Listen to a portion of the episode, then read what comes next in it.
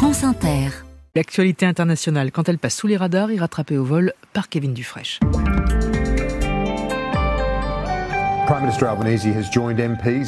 C'est d'abord en Australie que nous sommes, Kevin, où l'on reparle de Julian Assange. Oui, parce que le Parlement australien a adopté hier une motion pour réclamer la fin des poursuites contre le fondateur de Wikileaks, qui est australien, pour qu'il puisse revenir auprès de sa famille. Trop, c'est trop, a martelé dans l'hémicycle Anthony Albanese, le Premier ministre, qui soutenait cette motion, affirmant que si, je cite, les opinions sur la conduite de Julian Assange sont diverses, cette affaire ne peut pas durer indéfiniment. Julian Assange est en prison depuis près de 5 ans à Londres. Les États-Unis demandent son extradition parce qu'il a révélé en 2010 des centaines de milliers de documents confidentiels, notamment sur les opérations de l'armée américaine en Irak et en Afghanistan. Il risque là-bas des dizaines d'années de prison. Cette motion est aussi une manière de faire pression une semaine avant une décision très attendue de la justice britannique qui pourrait enclencher le processus d'extradition. Extradition ou pas, dont nous parlerons très longuement dans un jour dans le monde, ce sera lundi. Nous voici maintenant aux États-Unis avec une histoire de gland. Oui, ça s'est passé en Floride, une histoire qui remonte à novembre dernier, mais on l'apprend maintenant parce que l'enquête est, terminée. On est dans le comté d'Okaloosa, c'est dans le nord-ouest de l'État. Un policier, Jesse Hernandez, vient d'interpeller un suspect dans une banale affaire de vol.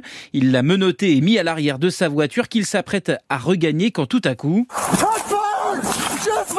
Sur les images de sa caméra piéton, on voit que le policier se jette au sol, crie coup de feu à plusieurs reprises et vous l'entendez, tire jusqu'à vider son chargeur en direction de sa propre voiture.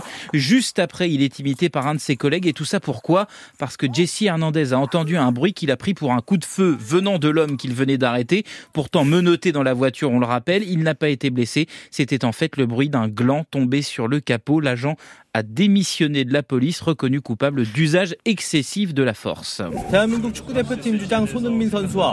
Allez, nous sommes en Corée du Sud, euh, occupé par un ping-pong gate. Oui, pourtant ça concerne bien la dernière Coupe d'Asie de football. On est le 5 février, la veille de l'élimination en demi-finale un peu honteuse de la sélection sud-coréenne, 22e nation au classement FIFA face à la modeste Jordanie, 70e. Durant le repas du soir, plusieurs jeunes joueurs ont quitté la table pour aller faire une partie de ping-pong et ça n'a pas plu au cadre expérimenté de l'équipe, notamment au capitaine Hugminson qui s'est levé pour leur dire de revenir, que le repas était un moment de cohésion important. Le lendemain, sur le terrain, Son avait un bandage à une main blessée au doigt en essayant de calmer tout le monde. On devine donc qu'ils en sont venus aux mains. L'anecdote est d'abord sortie dans la presse, puis confirmée par la Fédération sud-coréenne de foot. Résultat, hier, plusieurs jeunes joueurs impliqués se sont excusés sur les réseaux sociaux. L'ambiance n'est donc pas vraiment au beau fixe dans l'équipe. L'histoire pourrait bien avoir euh, la peau de Jürgen Klinsmann, le sélectionneur allemand déjà très critiqué à cause donc de cette élimination. Mais quelle histoire, ah Kevin Dufresne, merci beaucoup.